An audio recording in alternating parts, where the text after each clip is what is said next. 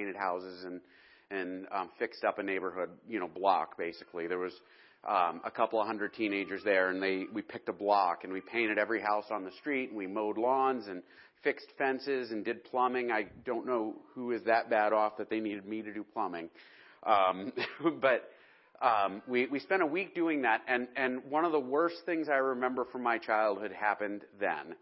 Um, I I was away from home. I I I uh, did not have my parents around or in contact with me, and I became really sick in a very embarrassing way. Go ahead and fill the blanks in on that.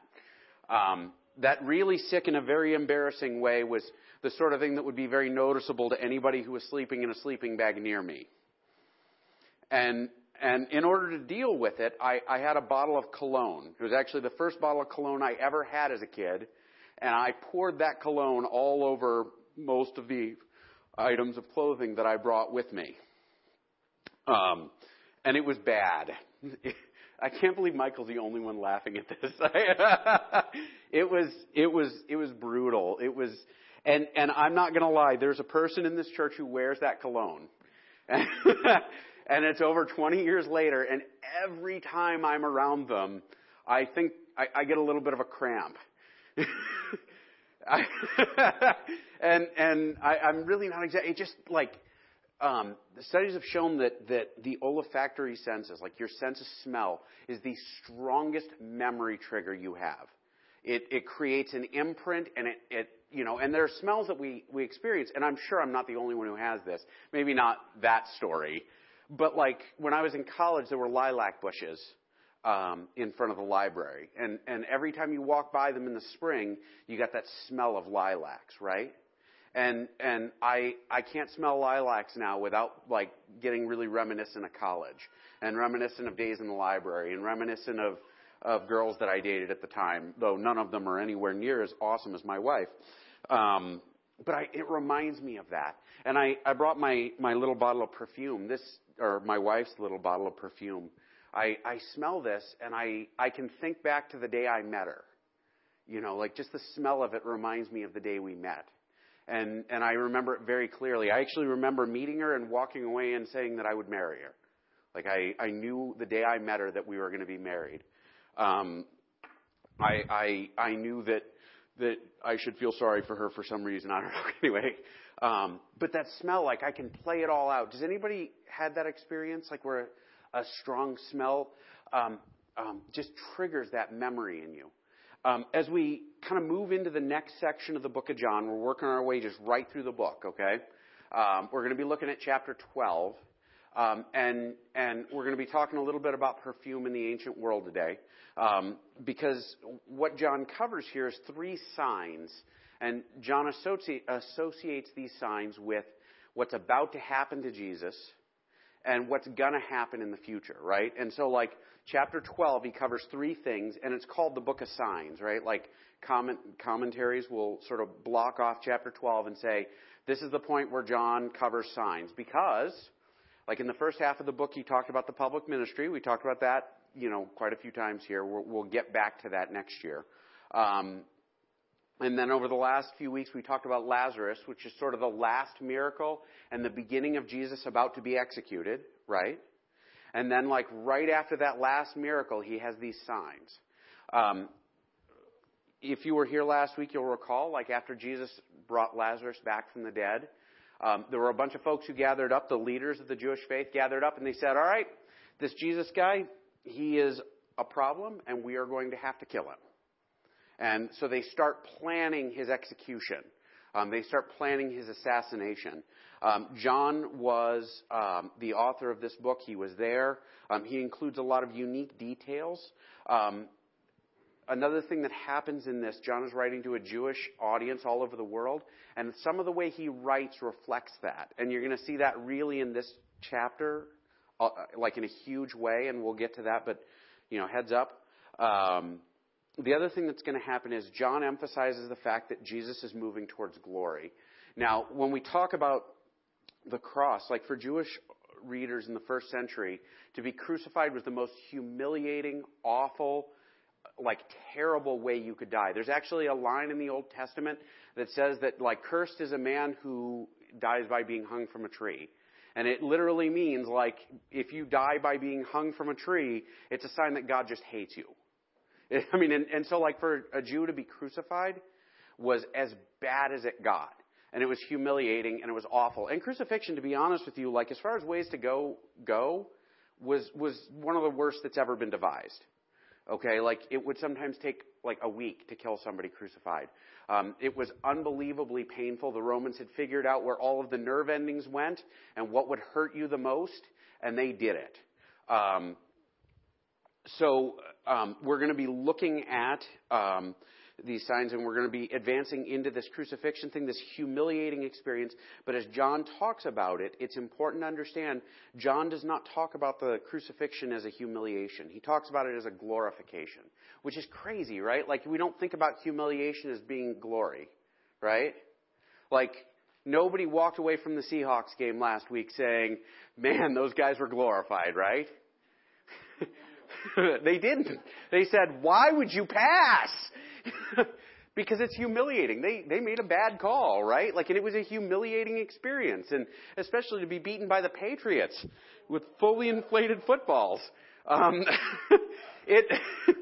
It, it was humiliating. Nobody ever looks at humiliation and says that's a good thing.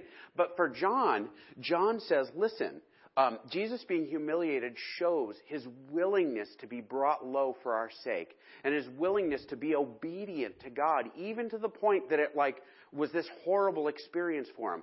And God reveals his heart in Jesus, and that is God's glory. Um, when God reveals himself, because God is like pure glory, right?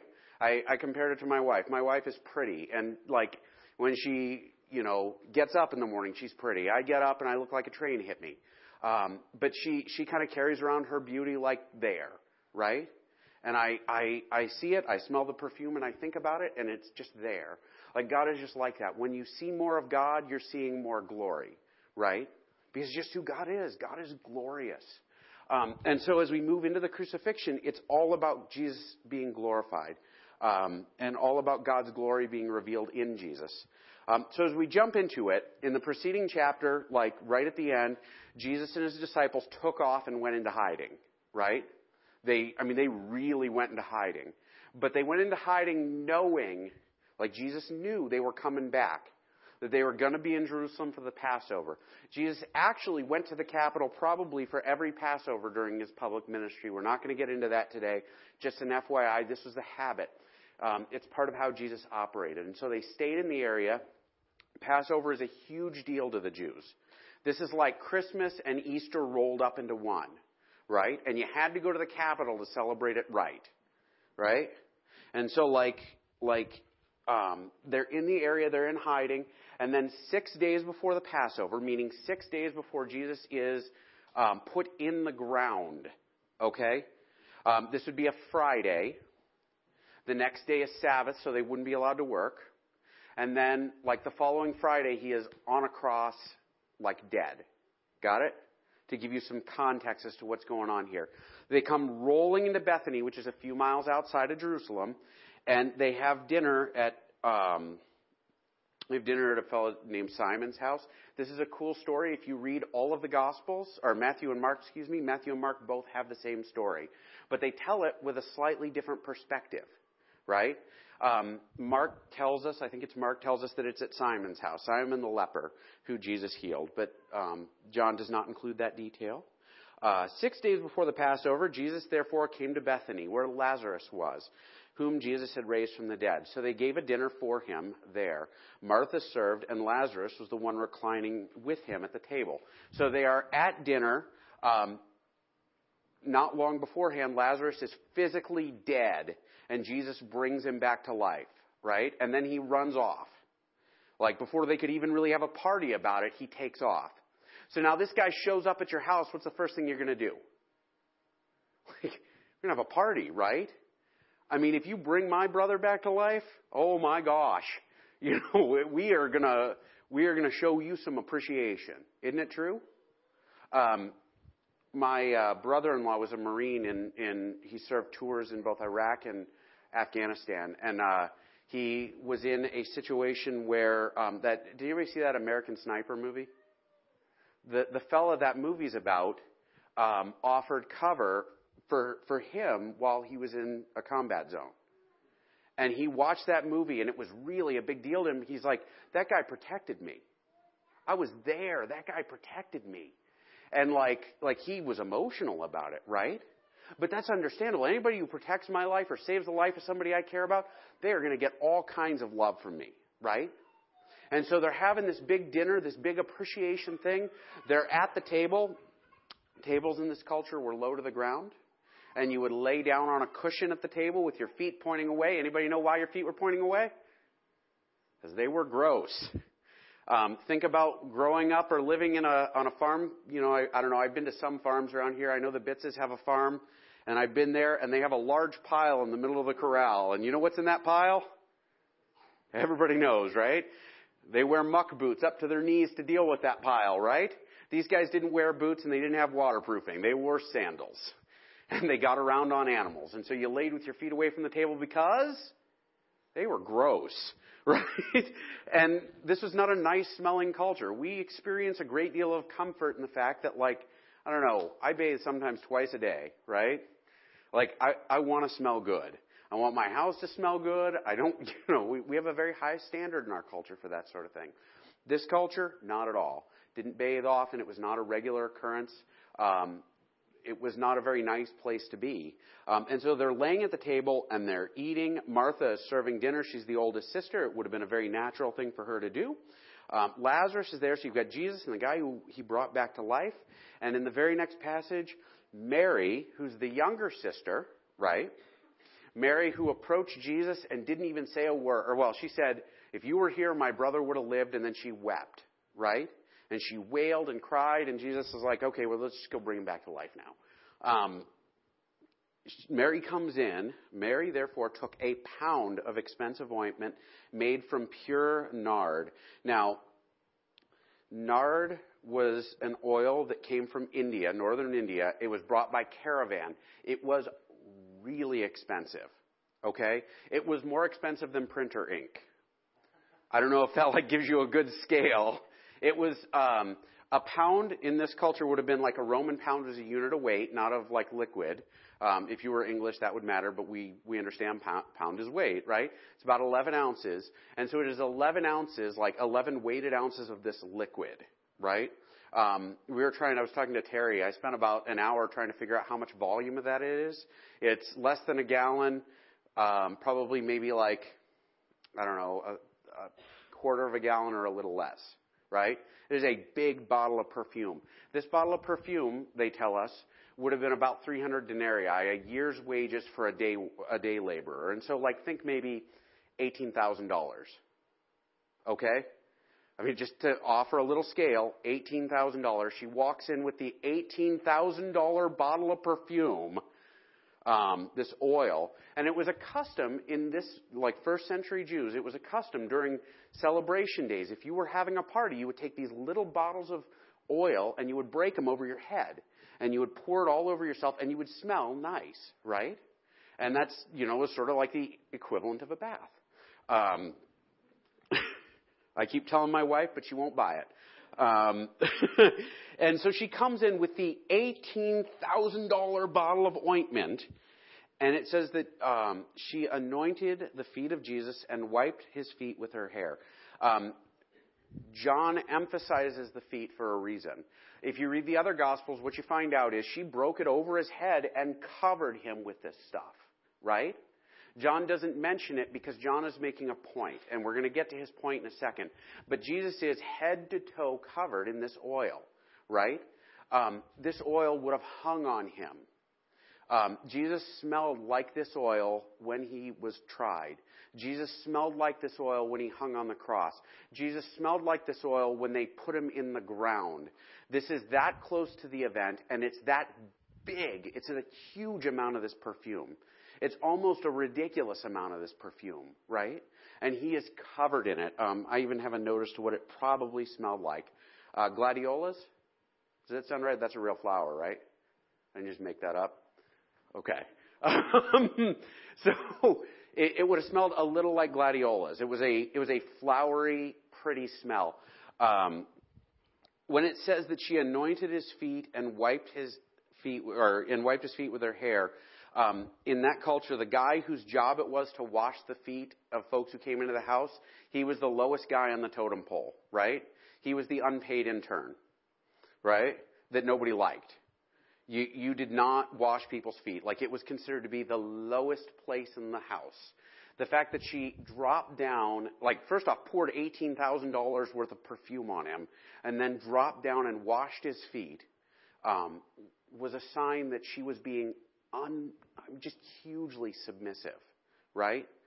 Um, I'm going to tell you again, I love my brother. You bring my brother back to life after he's died, I'm, I'm going to be really appreciative, right? And I think what we're seeing in Mary here is Mary is like, oh, thank you so much. Like she recognizes the, the hugeness of what he did, but beyond that, she recognizes that there's something pretty special about this guy, right? I mean, I don't know. I, I don't know anybody who brings people back from the dead, right? Some doctors do. I, I think I'm the only one who caught that, and it's hilarious. Um, a hand went up. That's all I'm saying. Um, the, so she recognizes there's something special about him, and he brought my brother back. And so she puts herself in a lowly position next to him to show her submission and her love for him, right? I mean, it's a huge deal. The fact that she uses her hair now. Now, watch this. In that culture, a first century Jewish woman never ever, ever took her hair down in front of men. The only man who was uh, like supposed to see a woman's hair in the first century was her husband. Period. She kept her hair bound up because it was considered to be, it would almost be like her walking into the room topless. Got it? It would be considered a sign of very loose morals.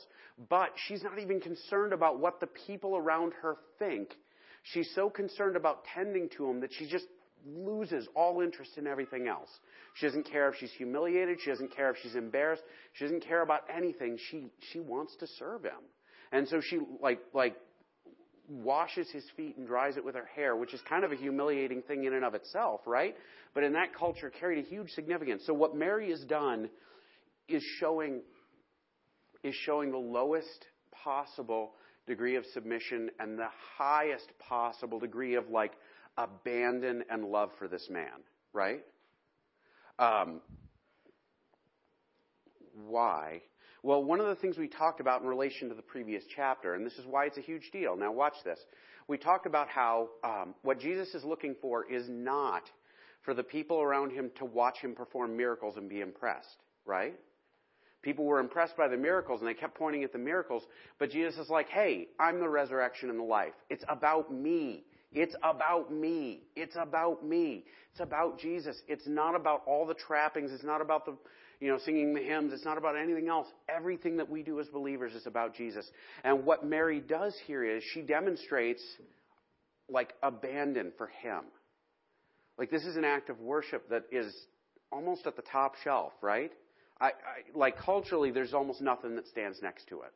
Like, like this for a first century Jew, this would have been the most amazing like sense of appreciation to the point of embarrassment. There's a story as I was studying this, I kept thinking about David. There's a story about David like um, bringing the Ark of the Covenant to the temple for the first time, or into the city for the first time, and he's dancing in front of the temple. Like the the thing for a king to dance in public was embarrassing, but like he shed layers of clothing and like danced in his underwear in front of this thing because he was more concerned about worshiping God than looking kingly, right? I mean, to put it in scale, please nobody dance in your underwear, especially you, Michael. worship on your own time, buddy. It's preaching time right now. Um, and I ate breakfast. I'd like to keep it. The, bre- the house was filled with the fragrance of the perfume. Now watch this. Like, it was so much perfume that the whole house smelled like it, right? Um, and for a first century Jew, there's a saying, right? Um, and, and it's almost like, you know, uh, a stitch in time, what? Saves nine, right? Um, a bird in the hand is worth two in the bush, right? Like we all know these sayings. The Jews would have known this saying. And what it is is, um, like, like a good smell throughout a house from the kitchen to the bedroom. um, is a good name that brings about a good sense in the earth. And so there's a part of this where, like, John is tipping his hand. He's saying, the whole world knows who Jesus is at this point, and they are blown away by it, right? Um, and so he's kind of tipping his hand. You don't get that because we don't use that saying, right? But for a first century Jew, this would have been very obvious. Uh, four to six. But Judas Iscariot, one of the disciples, he who was about to betray him. So Judas is the one who like goes to the goes to the to the priest and says, "Hey, I'll I'll help you arrest Jesus if you pay me thirty pieces of silver." Um, said, Why was this ointment not sold for the 300 denarii and given to the poor? He stops and says, Why would you pour all this perfume all over this guy? Why on earth did you do that? We could have given that to the poor. Um, by the way, John goes on, because John has some insider knowledge. John is a businessman. John knows all sorts of things about, like, um, some of the background details. And he says, he said this not because he cared about the poor, but because he was a thief. And having charge of the money bag, he used it to help himself to what was put into it. So, Judas is the, is the, is the banker. Anybody play Monopoly as a kid? Anybody ever steal from the bank because you were the banker? You and me, buddy. It's just us. Um, I borrowed. Um, um, Judas was the money keeper for the group. He carried the treasury and he filled his pockets from it, right? Judas is kind of a jerk. Um, but Judas says, wait a minute, that's a huge amount of money's worth of perfume. We could have helped the poor. Um, but he wasn't concerned about the poor, nor was he really concerned about Jesus. Now watch this. John puts these two right next to each other, puts these two right next to each other um, for a reason. We see Mary offering like a huge worshipful, submissive act and Judas, who is all about himself, right? Judas, who says, Oh man, think of everything I could have done with that money, right? Um, and so we have a contrast, and that contrast isn't over, it's going to come up again. Um, we go on. Jesus said, Leave her alone, so that she may keep it for the day of my burial. For the poor you always have with you, but you do not always have me. So Je- Jesus says, Hey, hey, hey, hey, stop right? Um, the way this is phrased is funny, and we get a little bit of a hint from the other accounts. What he says is, this bottle of perfume, by the way, this is not something you would just buy. I can't spend $18,000 on perfume. Anybody here? I mean, you probably could, but you'd like live in the street afterward. Um, the, the family probably had some money. She may have bought it at some point and been saving it for a special occasion. Or the other possibility was that it was an heirloom, right? something that was very valuable that had been handed down for generations. But whatever it was, Jesus says, listen, that bottle of perfume, it was there for this reason. It was there because I'm going to die. I'm going to my grave. And she's preparing me. Um, one of the things that we found in, uh, we find in like Matthew's account of this, Matthew says when she does this, she's basically preparing him for burial because they would cover dead bodies with like spices and oil and stuff like that to keep the stink down. And so like that he basically at this point is dead man walking, right? And he's got a nice smell about him. The other thing I'm going to offer here, and this is kind of an interesting perspective, and I, I, uh, I figure it's worth mentioning. Um, as Jesus went to the cross, as Jesus suffered and died, as Jesus was tortured, as Jesus bled out, as his you know heart burst in his chest, um, as he was lanced with a spear in the very end, with nails in his hands and his feet and a crown of thorns on his head, having been whipped to the point of nearly dead. Um, as Jesus hung there, he had a smell in his nose, right? Um, ultimately, what Jesus did on the cross, the reason we celebrate, the reason we talk about it is every rotten, awful, terrible thing that you and I have ever done every rotten, awful, terrible thing that we've ever thought about doing, everything that has ever been done to you. When Jesus went to the cross, he took punishment for all of that crap stuff. Um, so that when um, I come to God and I say, I am so sorry for all of this, and I bring myself in a place of submission, I'm forgiven. And I think maybe Jesus hung there and thought about this loving, submissive, worshipful act and remembered, I'm doing this for them. That smell in his nose reminded him of this person that he loved, these people that he loved that he was dying for. Um, he was prepared for death for.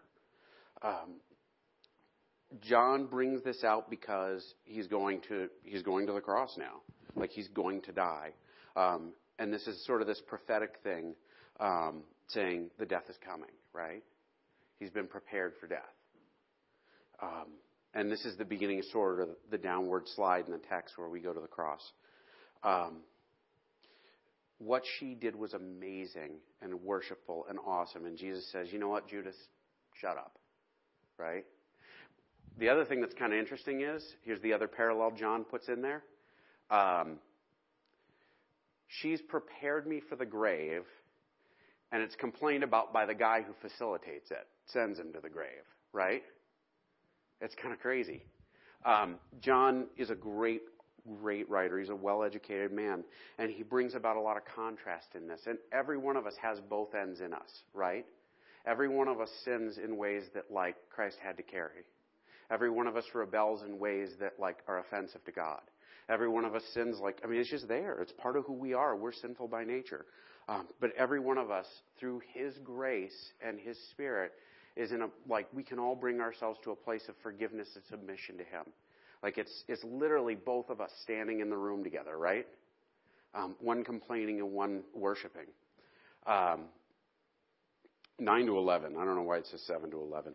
Um, when the large crowd of the Jews had learned that Jesus was there, they came, not only on account of him, but also to see Lazarus, whom he had raised from the dead. So the chief priests made plans to put Lazarus to death as well, because on account of him, many Jews were going away and believing in Jesus. So all of a sudden, word gets out, right? And people know, oh, Jesus is in Bethany, let's go see him, right? Because you could see Jesus and you could see the guy he brought back to, back to life, right? They're almost, um, it's almost like a perfect combination. You get a twofer. If you show up, you can meet both of them. Um, and a following develops. This is important because the next section of this chapter um, is going to you're going to see kind of the result of it. And the response from the the priests, the response from the folks in power is, you know what? We're just going to have to kill Lazarus too. I, that's so blind, isn't it? Like, oh, Jesus is bringing people back to life, but we better kill him because he might be a problem. And we might as well just go ahead and kill the people who know about it because it makes sense. Um, as we kind of go forward from here, these signs like like they become almost like a snowball rolling downhill or an avalanche that lead into the cross. Um, but just an FYI, like crowds of people are following him now. Um, the other thing I thought was interesting about this is um, I imagine you could walk up to Lazarus at this point and say, you know what, Lazarus, we're going to kill you too. And Lazarus is going to say, been there, done that. right? And God brought me back. Jesus brought me back. Um, and ultimately, what Jesus does on the cross and his resurrection on Easter Sunday promises us that even though we die, and all of us one day will, we will live once again with him. Like if we have faith, if we submit, if we like live under His lordship, um, that grace and forgiveness is for us. So what do we do with this passage? Um, I want to suggest that there's a tension there, and it's a hard tension um, because there's always two voices that happen when we spend money, right? There's voices that say, "I want to do this in submission to God," right? And I think that while none of us can duplicate her act, I don't think there's anything wrong with doing things to honor Jesus. Does that make sense? Um, I've been in churches where they fought over spending money to replace the carpet. And half the people said, well, we could use the money to help poor people. And the other half said, well, you know, what if we try to make the church look nice for God? Um, and there's a tension there. And I think that there's an end to this where, like, when we walk away, we can back up and look at it and say, um, how do we worship God? How do we worship with the things that we do to honor Him? Um, and we can ask ourselves, how do we honor God? Um, yes, we pray to Him. Um, let's uh, close in prayer, and I don't think we have a closing song. We're way long. Sorry, everything kind of got long today. Um, let's pray and let's uh, let's go out and let's worship Him in our our lives. Heavenly Father, I pray that you would be with us. Pray that you would um, touch our hearts and minds and open our eyes and help us to know you more. And even more so, Lord, I pray that you would create in us hearts of of uh, love and submission that would approach you and approach the Son in such a way that just um, just we want to worship you through and through. We want to put ourselves like in a place where we're in submission to you and where we demonstrate our love to you in everything in our lives. Um, in Christ's name, amen. Um,